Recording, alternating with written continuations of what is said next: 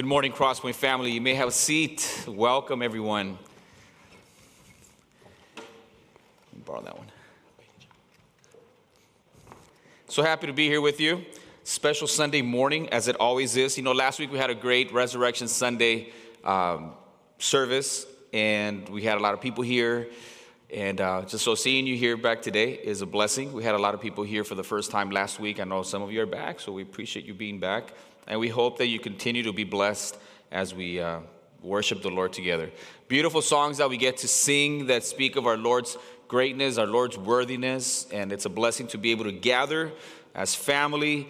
Uh, as we work out through our issues, but we do it together, we do it to honor God and uh, lifting up our voices is a very special way to do that. So, I have some uh, announcements that I want to make known to you. Several. We got a lot of things going on this morning. We're going to have baby dedications, what we call them. I'll explain that in just a little bit. That'll be just right before the, uh, the time of the message. And um, look at here. We're working on getting our hydraulic so that it'll raise up from the. We're working on that soon. I have seen some churches do that. Uh, but I'm kidding. We don't need that. So I'm going to rapid fire some announcements here, okay? We'll start with the fact that the young adults ministry is meeting today, um, 6 o'clock here at church. That's anyone 18, over 18 years old or thereabout. I mean, if you're 16, 17 and a half, we're not going to check IDs.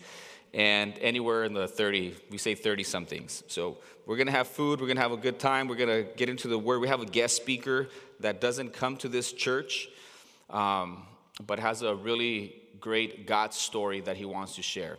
So if, uh, if, that, if you fall in that category, we hope to see you tonight and bring somebody with you. Most of us, if not all of us here, know people in that age category.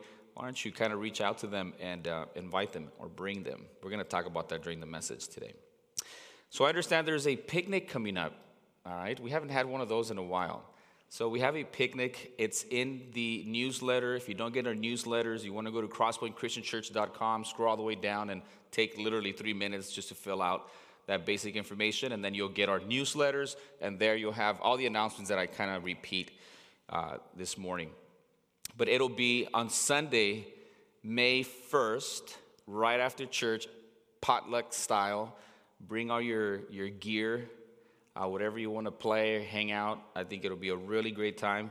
Let's see how that goes, and if it goes well, we'll continue having those more often. All right?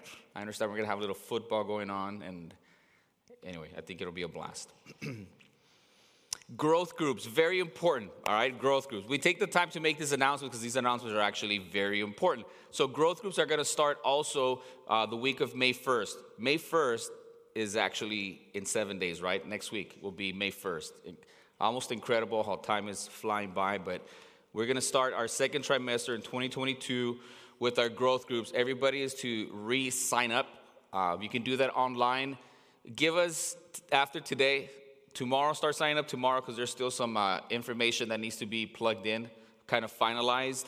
But we highly, highly encourage you to join a growth group. So if you go online, you'll find the information. The idea is you come on Sunday morning, you worship together, you learn, you, we're in the Word, but then you don't want to go seven days without spending time with, with other Christians, you know, in an in a intentional environment where we're getting to know each other, build friendships, uh, ask questions, and just grow in the Lord. So uh, we invite you to join our growth groups. If you have questions about that, you can see me or any of the growth group leaders. But if you go online, you'll have basic information enough to know what they're about and then maybe you have some specific questions. So we would like everybody sign up. You don't have to switch groups. We would, I would personally encourage you to consider switching groups if you feel comfortable enough to do that. You may stay in your same group, but we do ask everybody to sign up. All right? And there'll be about six or seven options for you to sign into, including an, an all women's on Friday night group, support group, Bible study uh, led by Monique Reed. So that we're kind of excited because that's something new that we're implementing uh, on Friday nights at seven. So same time as the youth group. So that kind of works out for, for perhaps for some of you. And I'm excited about Mother's Day too. That's coming up in a couple of weeks. A great service to invite people and have something special for, for our moms. Great. I think that was all the announcements I wanted to share with you.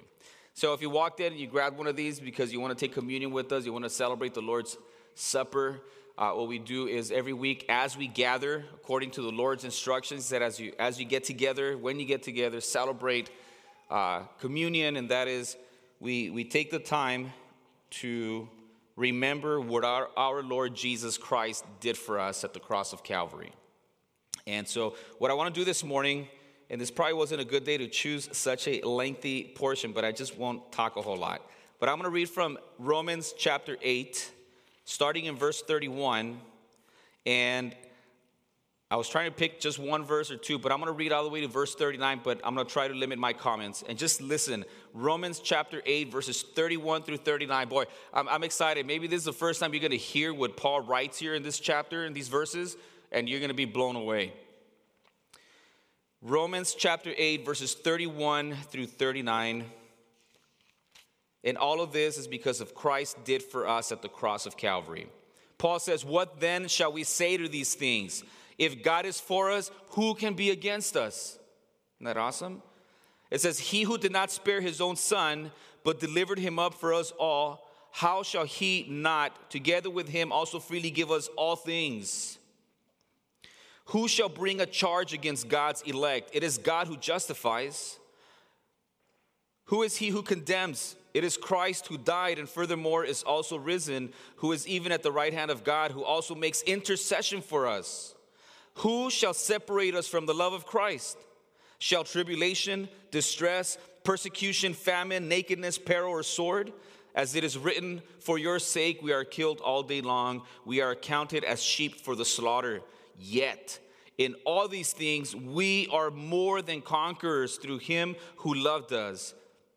For I am persuaded that neither death nor life, angels or principalities nor powers, nor things present or things to come, nor height nor depth, nor any created thing shall be able to separate us from the love of God which is in Christ Jesus our Lord. It's amazing. I hope you get excited about that. Paul is saying, I mean, you read Romans and it's an awesome, deep letter. And then he says, Who can separate us from the love of God? And the answer is no one and nothing. Why? Because what Jesus did for us at the cross, and the Lord said it at the cross, it is finished. My work is done. What work? His saving work. And what did he do? Beloved, he did it all. You have to understand that there's nothing that you and I can contribute to the saving work of Christ. We accept what he's done for us on behalf of us by faith. The, the just shall live by faith. It is only by faith. We don't get to contribute anything. We don't say, Jesus is my Savior. He did 99.5% of the work, and then I did just very humbly, and I just did 0.05. You get zero credit for the saving work that Christ did on your behalf. When Christ was on the cross, he did it all, He paid it all in full. Isn't that amazing? And so, what shall separate us from that? Who can take us from our Savior? How can we lose that? Paul says, You can't, because He did it all. And that's amazing. So, as you peel back the first layer and you find the bread, which symbolizes, it represents the sinless body of our Lord Jesus Christ that hung on that cross on our behalf. Let's take that together.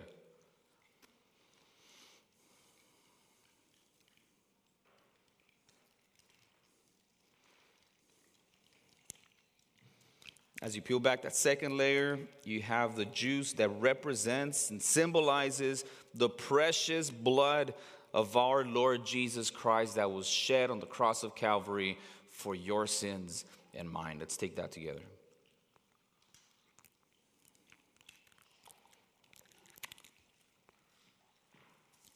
And are, are, we ready to sing our hymn? Let's see. I want to see that first slide before I commit fully to this. You guys ready?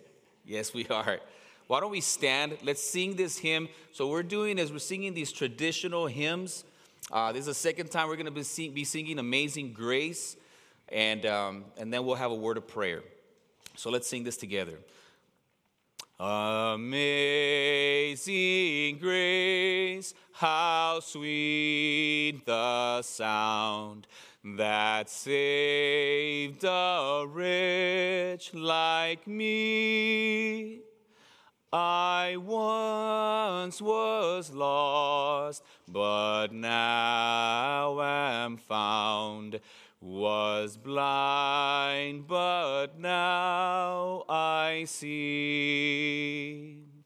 Was grace that taught my heart to fear, and grace my fears relieved. How precious did that grace appear the hour I first believed.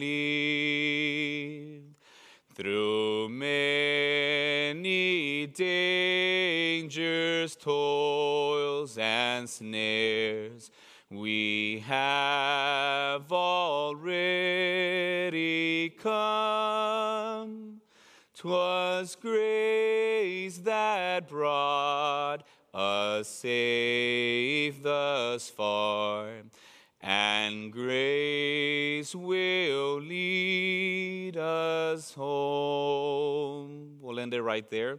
Heavenly Father, thank you so much for this beautiful morning, and thank you for allowing us to gather as your family. We seek to praise you, to worship you, acknowledge your greatness and your worthiness. Thank you for your grace, and thank you, Father, for your love and your willingness to send your Son, Jesus, our Lord, to bear our sin and bear the price of our sin at the cross of Calvary. Lord Jesus, we're thankful for your sacrifice.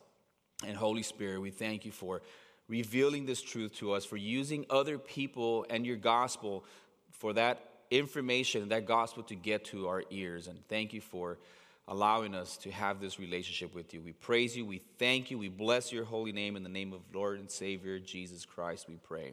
Amen. You may have a seat, beloved. So at this time, we want to do our baby dedication. And before we do that, parents are ready to go. Uh, I want to share with you why we do it. And I want to share with you from Matthew chapter 19. Matthew chapter 19. We're excited because uh, we believe in church growth at all cost. I'm kidding, that's a joke. Uh, but it's awesome to have babies. One of the things that I'm so grateful for in our congregation is we have such a nice representation of all age groups from our uh, older seniors, mature and experienced individuals to our brand new babies and everything in between. We have a nice youth uh, representation, young adults, young couples, and, and here today we kind of get to celebrate and recognize these uh, young couples and young parents. So, um, we don't believe in baptizing infants. We don't see that in Scripture in the, for the church or even in the Old Testament. But we do see what I'm about to read to you, which is in Matthew chapter 19, verse thir- starting in verse 13.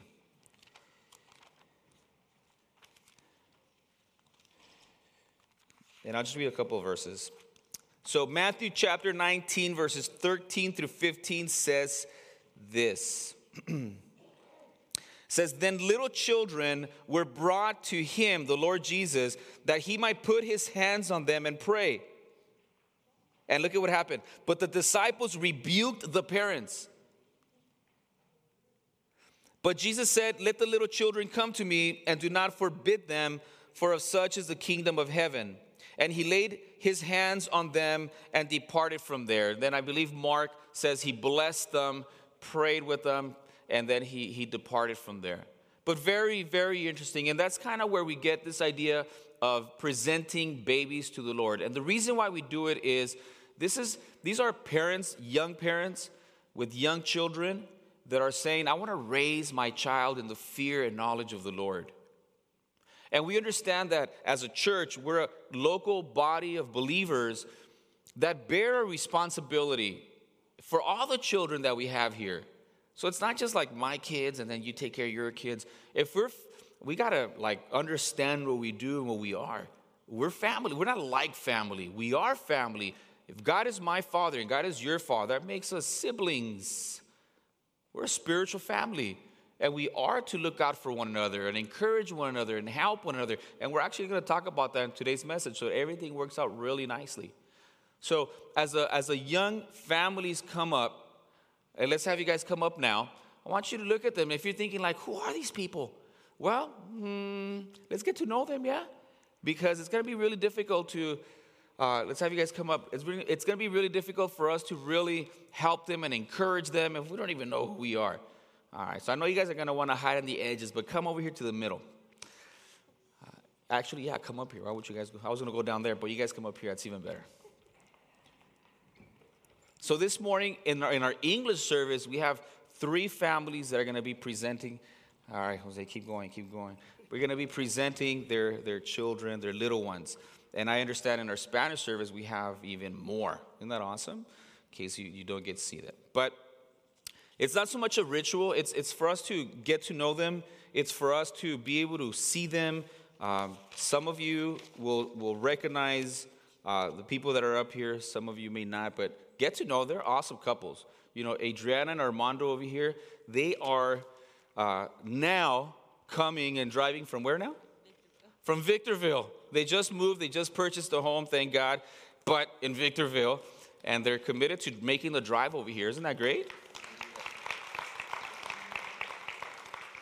And you should also know that Adriana helps us with not, not only does she watch her kids, but she helps us in our, in our in our children's ministry, taking care of other people's kids so that they can come and listen to the gospel. So we appreciate what you do. And uh, so Adriana here and Armando are presenting Arian Juarez, and the nickname is Mateo. Yeah, his middle name's Mateo, so he goes by Mateo. All right, so he, Mateo. So when you call him and say hello to Mateo, uh, you call him by Aaron, he may not recognize that. Uh, so we appreciate you guys being here. And um, so Mateo's actually gonna turn two pretty soon, right? All right. So Adriana and Armando and little Mateo. And then we have, you probably know, CJ and Ricky, and they're presenting little Santi. Um, you know, you know, uh, I just want to tell you a little bit about them both. They're, they're awesome young couple. Ricky and both Adriana also, I've known her since she was, I don't know, like a, maybe like six years old, six years old. So we go way back. Ricky, I've known him since he was a teenager, and then he, he married up to CJ, and we got to know CJ the last several years. And now seeing God bless them, they're involved in our youth group uh, leadership. They, they've been doing that and helping us out with our young people for a while, so they're loved, and we appreciate everything you guys do. And then uh, little Santi, who, how old is he? I have it right here, but he's six months old, six months old, little Santi. And then we have little uh, Maxie, who is, she looks like she's two. Two. So Maxie, Maxine, known as Maxie. We have Jose Galvan and Joanna Merida. So obviously, Jose, you see him uh, playing our the guitar and, and leading and helping with our worship team. And all of that is possible because Joanne is supportive of what she does. We appreciate that, Joanne. Don't I as a pastor, married to my beautiful, wonderful wife, I understand how much I wouldn't be able to do if I didn't have my wife's support. So we appreciate what you do, uh, allowing him and lending him to us for him to, to lead here and serve. And I think that's important for us to point out because what we're saying here is they want to raise their children in the fear of the Lord. They want to be good examples, right? I mean, parenting, a lot of parenting has to do with being a good example to our children. We'll never do that perfectly. But seeing you couples in one way or another supporting each other as you serve the Lord uh, here at church, as you're committed to coming to church, uh, that's, that's what I think as a, as a pastor I would love to see in all of our young uh, couples, right? So we're blessed to have you guys, your, your families, um, the rest of the siblings, and uh, just want to encourage you to, to continue pursuing the Lord. One of the best things that we can do as parents uh, is for us to pursue the Lord, to love our spouse. But I remember being like 15 years old, and my pastor said, you know, one of the best things that a dad can do for his children is to love his wife the way God wants uh, us to love them. Is that that's so true?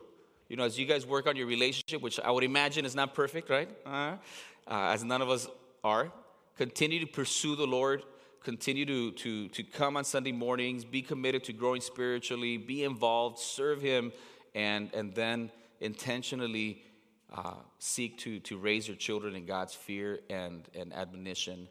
And, um, and we expect great things from the Lord. All right? So let me pray over you guys. It's, it's a blessing, it's a privilege to be here with you guys. I, I this is the effect I have in uh, children here. He's, Santi's, Santi's gone. So um, let's pray. Why don't we stand? Let's pray with these young families. Let's stand and pray. Heavenly Father, again, we're so grateful to you for allowing us this morning to present these babies and these families to you. We thank you for their dedication as parents. Uh, we thank you for these children. What a blessing they are to us as a congregation. We pray that you would help us be supportive and encouraging to these young families and these young children. Uh, so we thank you for little Mateo. We ask for your blessing and protection on him. We pray for little Santi. We ask for your blessing and protection on him. And we pray and thank you for Maxie. And we pray for your blessing and protection on her and these parents. Um, uh, more and more, it seems to be more difficult to, to be a parent in this culture, in this society. But we trust in your power and your grace. And we ask that you would strengthen these couples, that you would bless them, and that they would be uh, for these children what you want them to be. We're grateful as a congregation we thank you and we pray for your blessing in the name of our Lord and Savior, Jesus Christ. Amen. God bless you guys. You. Ah, right here, right here. You did, you buddy. Good job. Santi was awesome. Look at him. Look at him. God bless you guys. Joanna, thank you. Right here. Yeah. Let's see. God bless you guys. It's our future youth group right there. Let's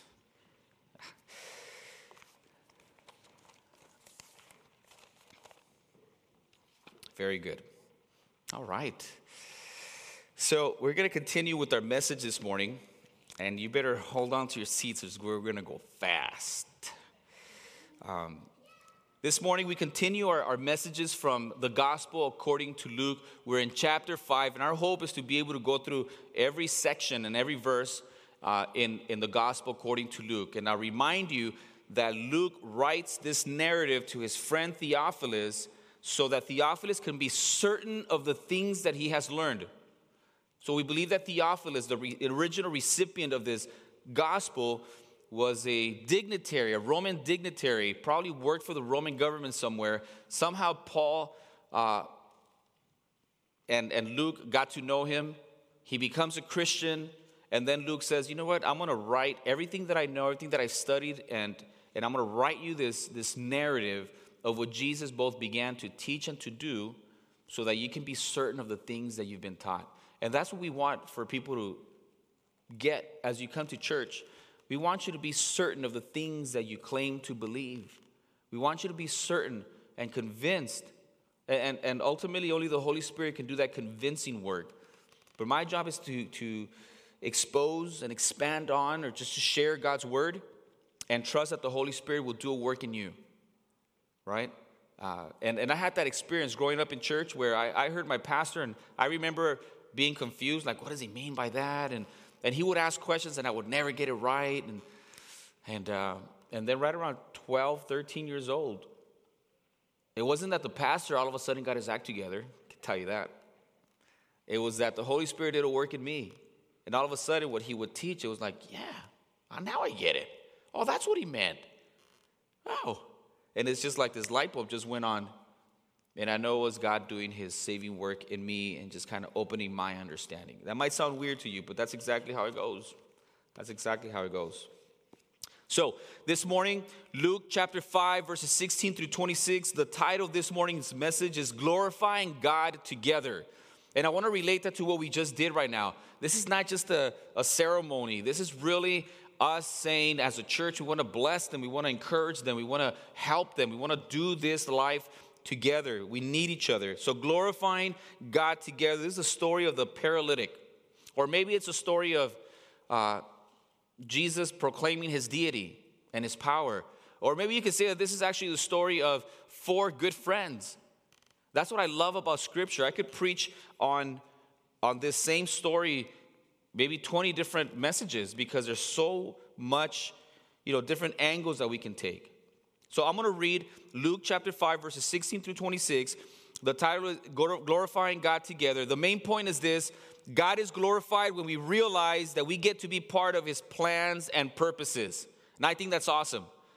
God is glorified when we realize that we get to be part of God's plans and purposes. God is awesome, greater than you could imagine. He's got it all figured out. And within his plans and purposes, we realize that we get to be part of that. And that's, one, that's kind of the angle that I want to take as we read this section glorifying God together. And I'll say this that um, as I find Luke, here it is. I encourage you to read.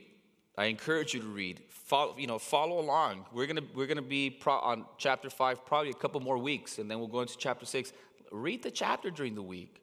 Ask yourself questions, and if you have other questions you can't answer, reach out to one of the growth group leaders, to myself, of course, or anybody else that, that can help you with those questions. Just know that I don't know. To, to me, it's super exciting to be able to be a student of God's word and to have God reveal these truths that are applicable 2,000 years later.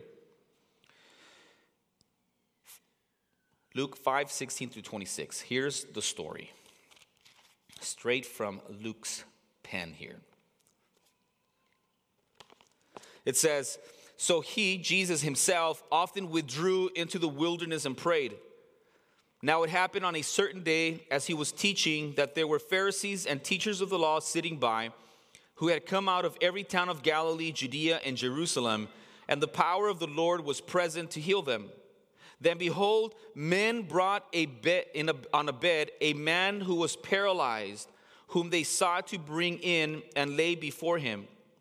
And when they could not find how they might bring him in because of the crowd, they went up on the housetop and they let him down with his bed through the tiling into the midst before Jesus. When Jesus saw their faith, he said to, the, to him, Man, your sins are forgiven you.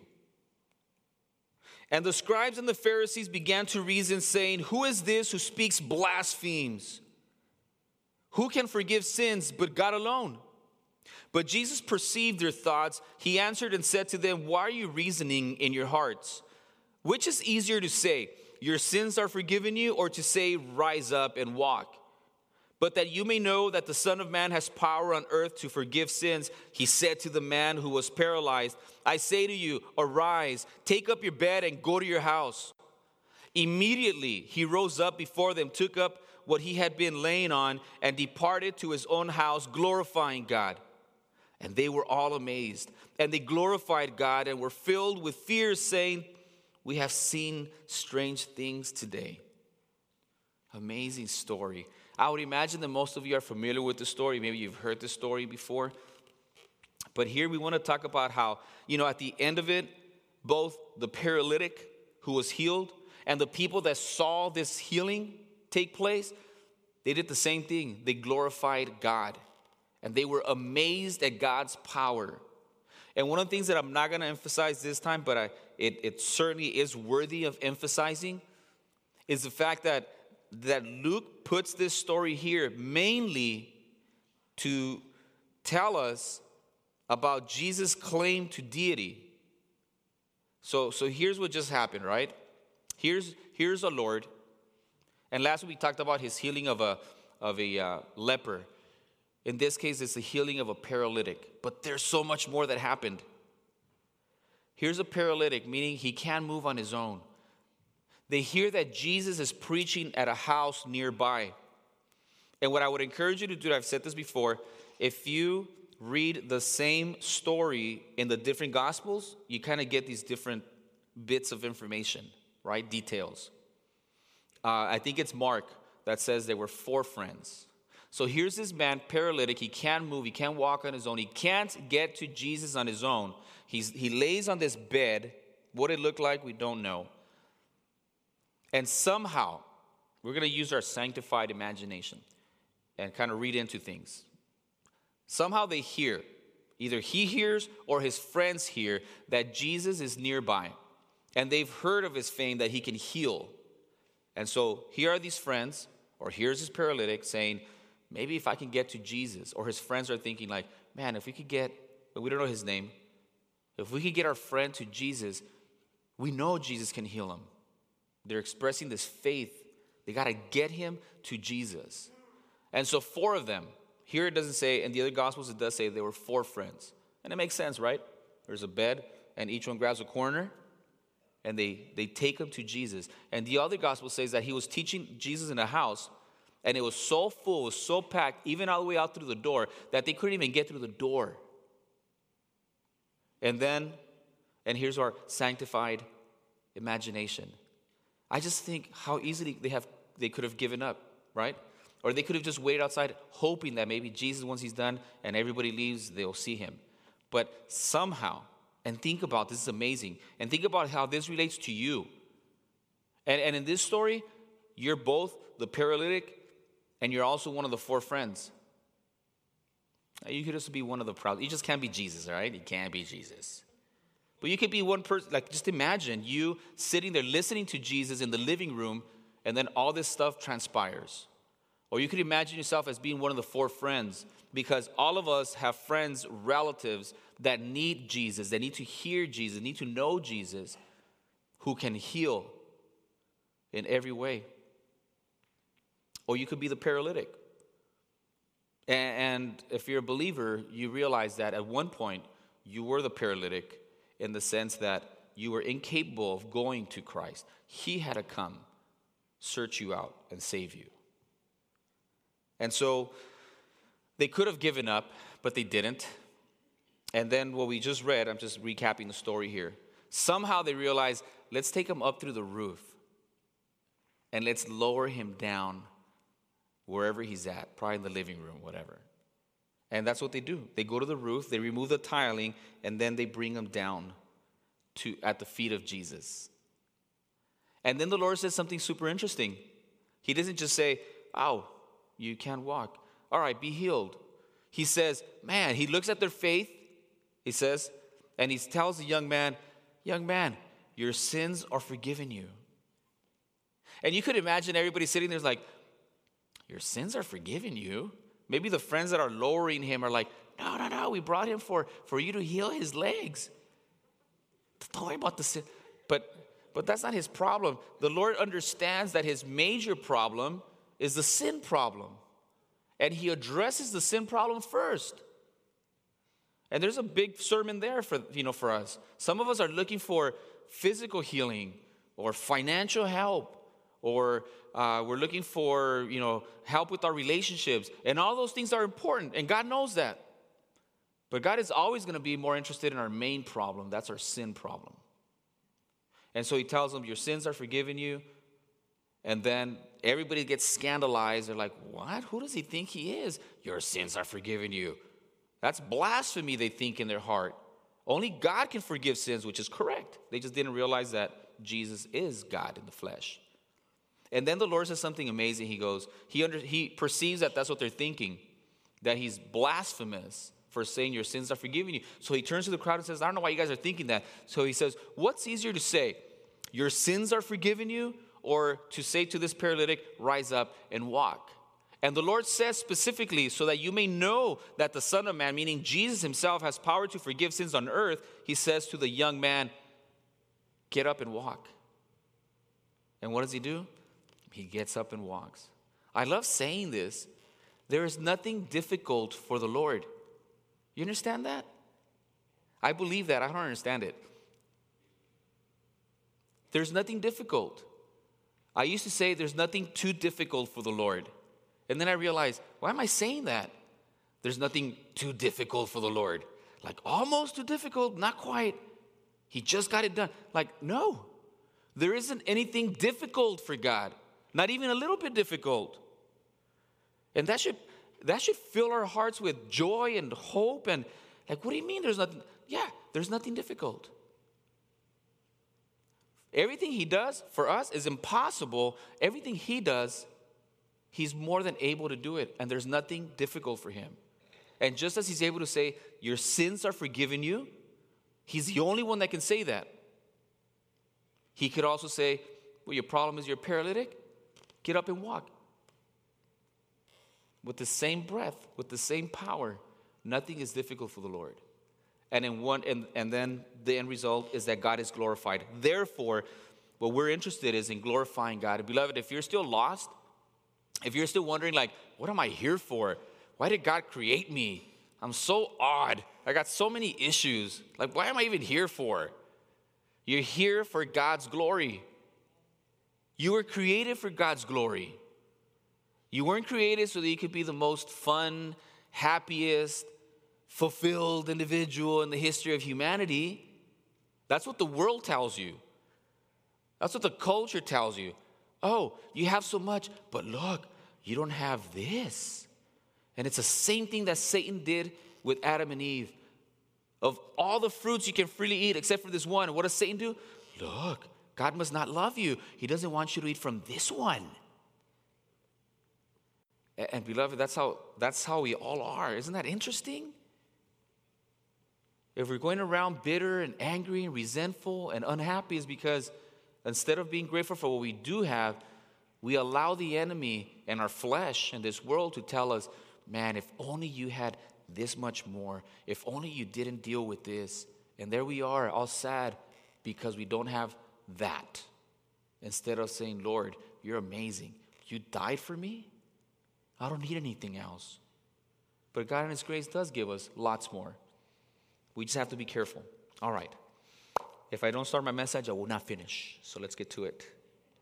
Glor- getting to glorify God together means. I have three points that I want to share with you. So, as a church, and this is part of what we want to invite you to, to be part of Crosspoint. I'll say it here you don't have to come to Crosspoint. I want you to come to Crosspoint, but I don't want you to just come to Crosspoint. I want you to come to Crosspoint because you understand what Crosspoint is about. And Crosspoint is about glorifying God by being disciples of Christ and making disciples for Christ. If you don't get that right, then you're not going to like this church. Because you're going to be like, well, I'm here for friends and I'm here for this. And I heard they have good food when they have, or whatever it is. Maybe they can help you with this and that. And we do want to help you with this and that. But we're here to glorify God by being good disciples of Christ, being knowledgeable and obedient of God's scripture. And then we want to share that with other people because we understand how blessed we are having a relationship with Him. And so that's what, that's what the invitation to being part of Crosspoint is. And we encourage you to come, we encourage you to be committed. There's so much to do. If you're thinking, like, ah, I think I'm pretty good right now, you're not. You're not. You know, Paul says, be imitators of me as I am of Christ. What does that mean? The expectation is for us to be is to be like Christ. But before you get to Christ, try to be like Paul. Anybody here like Paul? Mm. I mean, if you had to gauge yourself, if Paul's an eight, Christ is a 10, where would you rank yourself? 7.5. No, don't you dare. I hope nobody rated themselves more than a three. I think I'm a 2.1. I don't know what I am. And I'm, I'm kind of kidding about that. But I hope nobody is, is happy with where they're at. I mean, blessed in Christ. Thank God for that. We read what we saw in Romans chapter 8. We are more than conquerors. There is no condemnation for those of us who are in Christ Jesus. That's awesome. That's our perfect standing in Christ. But as far as my discipline as a believer and my service to the Lord and my commitment and my integrity and all that stuff, I got a long ways to go. And that's what we're here for to help each other, build each other up. So, getting to glorify God together means point number one, we care for one another. We care for one another. Just think about this paralytic and his four friends. They cared for him. And they knew that the best thing for him, they saw his need and they were like, well, we can't fix him. We can't take him to a doctor. Maybe they had already tried. And then they hear that Jesus is there and they care enough for his friend to take him to, to Jesus.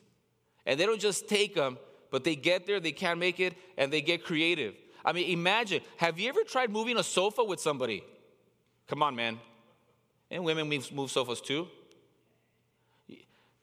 You ever tried even just moving a sofa? Or can you get help me get it from the living room to the bedroom? All right, grab it from right there. No, no, no, no, no. You grab it from right there. Let's turn it this way. Let's, it becomes like this mission impossible, just moving a sofa. How about taking a paralytic to Jesus and then taking him up the roof and down the roof into his feet? You imagine all the trouble that could have happened there? I don't have time to develop. I had a, I had a fun time studying for this and just thinking like, like who was, I'm sure one guy had the idea of the top, bringing him down to the tiles. What the other three say? You're crazy. What if we drop him? We don't even have, I mean, did they have ropes? What, how did they do that? They must have had like a really brave guy and an engineer guy, probably a rich guy to say like, well, they're gonna like kill us for breaking their roof. Don't worry, I'll pay for it. I mean, I, my mind went all over the place. A courageous guy, uh, uh, engineer, a creative person, a resourceful MacGyver type of guy. And I, and I was thinking about a lot of you guys. When I serve and when I do something and, and we do it together, and I see how God has equipped us in different ways to work together for God's glory, it's awesome. But we need to care for one another. And presenting these babies and looking at these families, we're saying as a family, as a church, we want to care for them. We want to care for one another. And you need to understand that that's not the norm. You know, the reason why people coming to Crosspoint should be just, you know, uh, amazed is not because of the lights or the this or the that. People are going to come to Crosspoint and say, like, is, first of all, they're going to say, is, is that preacher for real? Or is he one of those phony ones? Well, that's your judgment to make. And then you're going to say, like, are those people in the, in the, in the front where they, you know, they're all smiling? What's up with them? Are they for real or are they just like phony? Well, that's up to for you to decide and figure out. Do we care for one another? Why? Because that's not the norm. You know what the norm is? The norm is for us to be competitive. The norm is for us to be jealous of one another. The norm is for us to be covetous. Ah, look at how. You know what I'm saying. I don't have time to develop that. That's the norm. What is not normal is for us that outside of being part of Crosspoint, we're strangers to one another outside of Crosspoint. We came from everywhere, and yet here we are caring for one another. That glorifies God. We see that in this story people caring for people. Let me share some verses with you. We're going to go fairly quick, and we are going to go over time today. I'm I was going to say I'm sorry, but I'm not. We're good. You guys are fine, right? Maybe five, ten minutes. Care for one another. Let me take a look at these verses. Uh, I want to share with you Philippians chapter 2, verse 4. It says, Let each of you look out not only for your own interest, but also for the interest of others. Paul says that. In the church, we don't just care for our interests, we care for each other's interests. We don't just care for our kids, we care for everybody's kids. You see that? 1 Peter 1 22. It says, Since you have purified your souls in obeying the truth, since you've become Christians through the Spirit in sincere love of the brethren, love one another fervently with the pure heart. Since you've become a Christian, now, you belong to God, take care of one another. Love one another with brotherly love, fervently, not passively, fervently with a pure heart. Do you find it in your heart to care for one another? Or is everybody here just strangers? And of course, if you're new here, you know. But one of the signs that you're going to know that you're now a Christian is that in you, you're going to find in your heart a sincere desire to love other people. And you're going to be amazed. I was going to say you're going to trip out. Doesn't sound right. But you're going to trip out. You can be like, what? I didn't care for those people before. Now like, I want to serve them. Now I don't mind getting here and making coffee, setting up tables, uh, practicing so that I can worship, lead in worship, and all these other things that people do here at church. I pray that it's out of a sincere heart that we do this. And I hope you realize if that is in you, that's not the norm. That's God working in you. Romans chapter 12, verse 10 Paul says, Be kindly affectionate to one another with brotherly love, in honor, giving preference to one another. You might be thinking, kindly affectionate? I don't even know how to do that. Some of us grew up in the opposite type of environment in our families. And now we're going to be kindly affectionate to one another with brotherly love and honor, giving preference to one another out of a pure heart. that is going to be in your heart because God put it there. And lastly, Galatians chapter 6, verse 2. And there's tons of verses like this. It says, Bear one another's burdens and so fulfill the law of Christ. We're not supposed to bear our burdens by ourselves. Our burden is something that weighs you down, and the church is to come around and say, Let me help you, brother. Just like the paralytic. What would have happened if the paralytic did not have his four friends? Simple. Nothing. We wouldn't be reading about him 2,000 years later. But it's all for God's glory.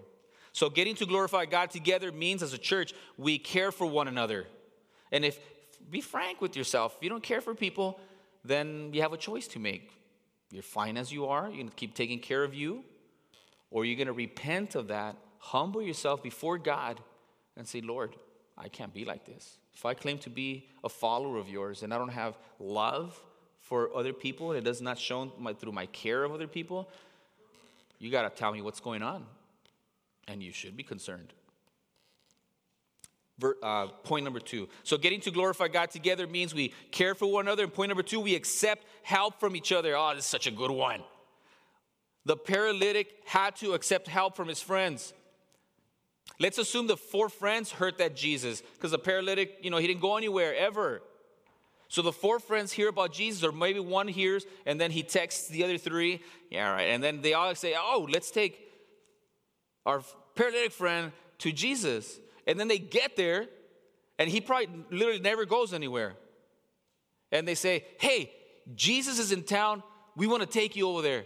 What would you have said? I, am almost sure some of you makes me almost upset. And I feel bad for you. Because some of you would have said, Nah, it's all right. I don't want to bother you guys. Nah, I mean, look, and then I'm not even showered, and I haven't gone out in years, and it's embarrassing. Not, why don't you guys go? You go have fun. You go listen to him. How many of you guys are like that? A lot of you are like that. Why are you like that? Shh. Here comes his uh, preacher courage because you're proud. Because you're proud. You got to let that go. If you're going to experience help for one another, you can't be a proud individual. And the Lord helps you with that. Look at this verse that we all know Ephesians chapter 2, verse 8. For by grace you have been saved through faith. It's coming up. By grace you have been saved through faith, and that's not of yourselves, it is a gift of God. If you don't get this right at the beginning in your relationship with God, one, you don't have a relationship with God, you have religion. You have to understand that salvation, relationship with God, is because of what He did for you. It's by grace, it's free, it's nothing that you've earned. You can't come to Christ with pride. You have to just let it all go, surrender, throw yourself at the feet of Jesus, say, Lord, there's nothing that I can do for myself. I need you. I need you to do everything for me. And the paralytic in this story was willing to do that. Was it embarrassing? I'm sure it was for him. He swallowed his pride and said, Yeah, take me there. I have no other option. We got to get to that point. Even as a family. You know how you know how difficult it is to be a parent? Young parents, don't ever don't ever think that you have to act like you got it all together. And when your kids do weird stuff, you don't have to hide it. You don't have to hide it. And you don't have to pretend like it's all fine.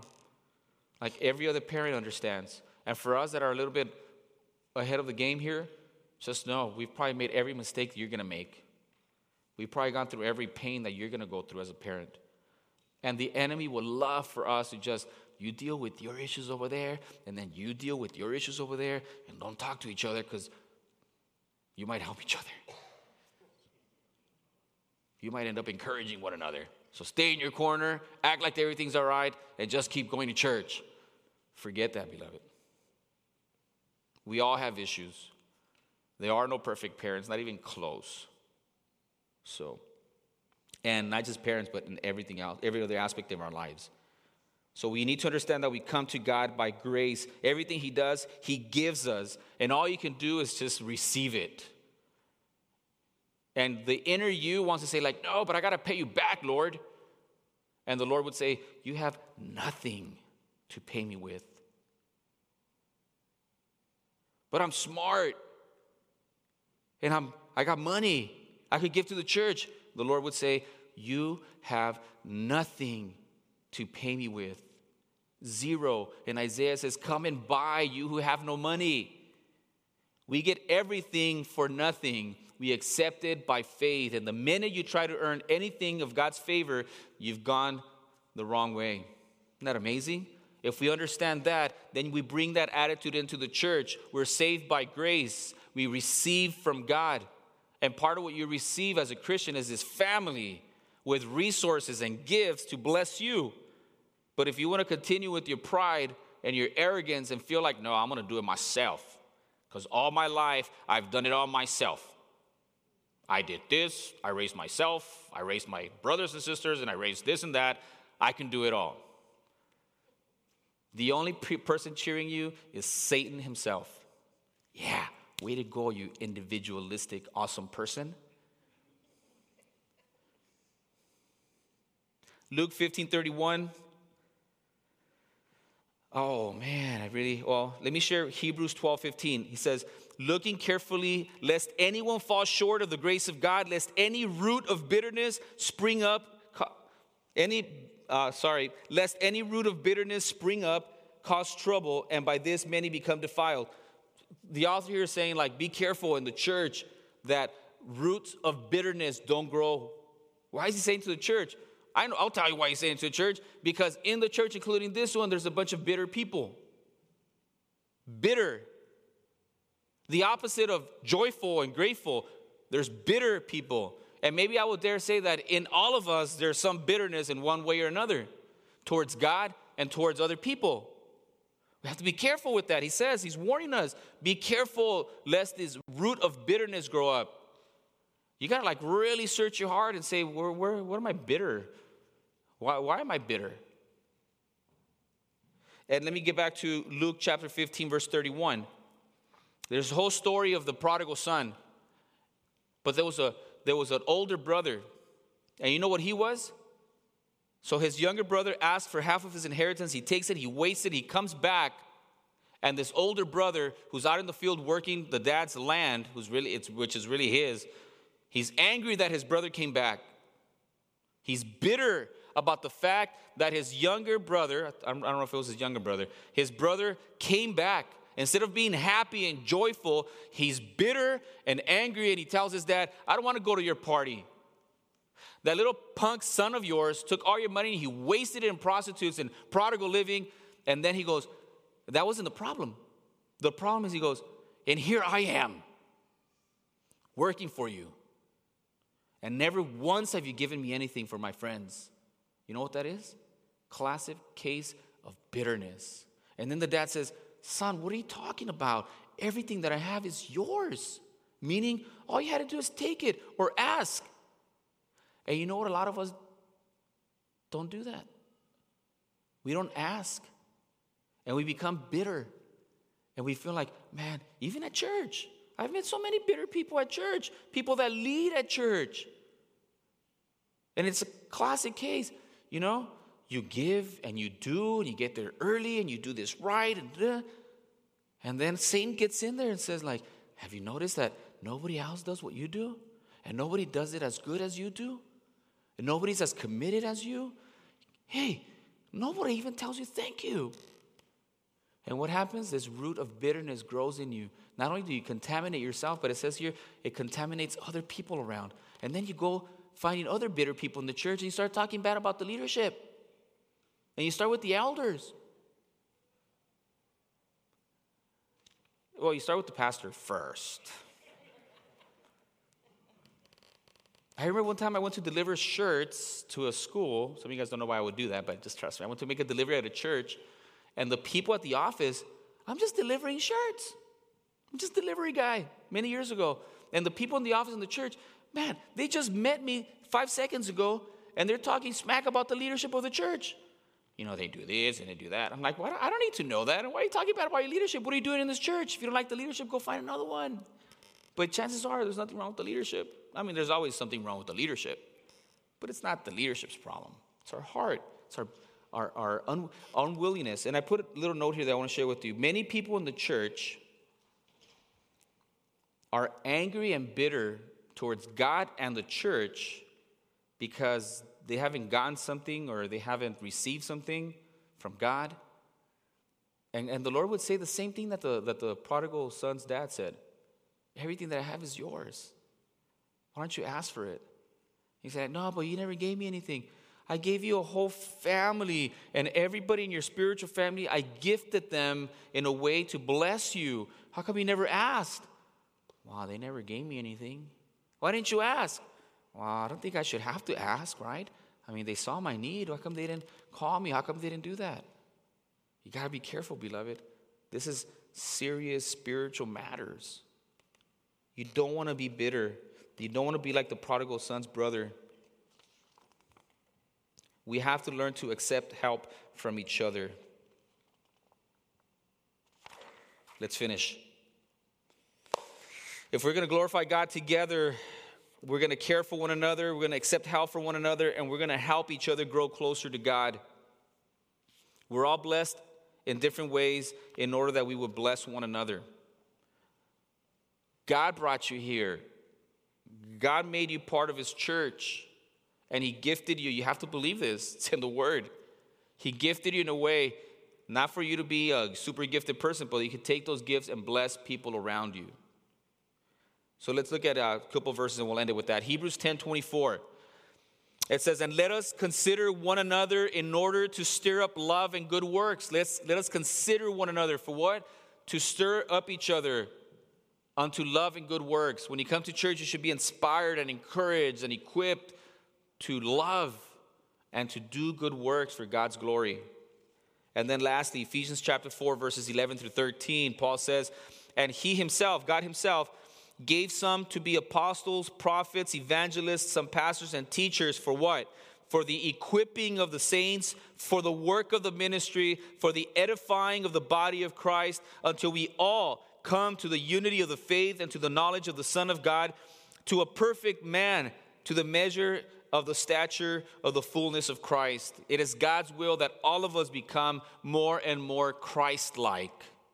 And we do that through this process of sanctification and growing. And how do we grow? It says here God gifted everyone so that we can encourage and equip and help one another to become more like Christ. That is what we do here. And as we become more like Christ, we glorify God. That's how it works. Is that amazing? God has a perfect plan, beloved. And it is all about Him. But within those plans that ultimately glorify Him, we find ourselves in that. And we get to be part of that. You might ask, so what would have happened if he didn't have four friends? What would have happened if the man, the paralytic, would have like not accepted the help? And what would have happened if they would have given up as soon as they got there? And what would have happened? I, I don't know. You could go crazy thinking like, what if, what if, what if? Don't worry about all the what ifs. Pursue Christ. What is He telling you to do? What has He gifted you with? How can you help other people? How can you bless others? How can you make your life less about you and more about the people around you? How do I start? And, and, and don't think like, I don't know where to start. Or if you're married, start with your spouse. If you have children, start with your children. Start in your family. Get your act together. Honor God through that. Ask for help. Be willing to receive help. Humble yourself.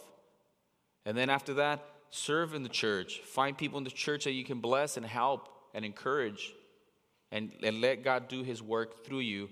Together we will bring honor and glory to God, just as this story of the paralytic did. Let's go ahead and pray. Heavenly Father, thank you for allowing us this time. We thank you for everything that occurred this morning. It was a busy morning, busy service.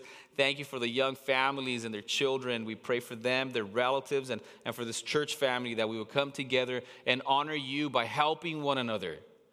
Whether it's helping the young adults tonight, whether it's helping these young parents uh, in their uh, child raising, whether it's helping one another as couples, as, as men, as young people in our youth group, uh, the children that are being taught right now and, taken care of. We want to do everything here to honor and glorify your name, and we want to do it together. We pray for forgiveness for our pride and our selfishness that has hindered uh, us experiencing the type of miracles that you have in store for us. Help us to be more like your son. Help us to care for one another. Help us to learn to receive help, be willing to receive help from one another, and help us, Father, to grow each other closer to you and help each other in doing that. We pray that you would dismiss us with your blessing. We thank you. We praise in Jesus' mighty name. Amen. God bless you, beloved. You're dismissed.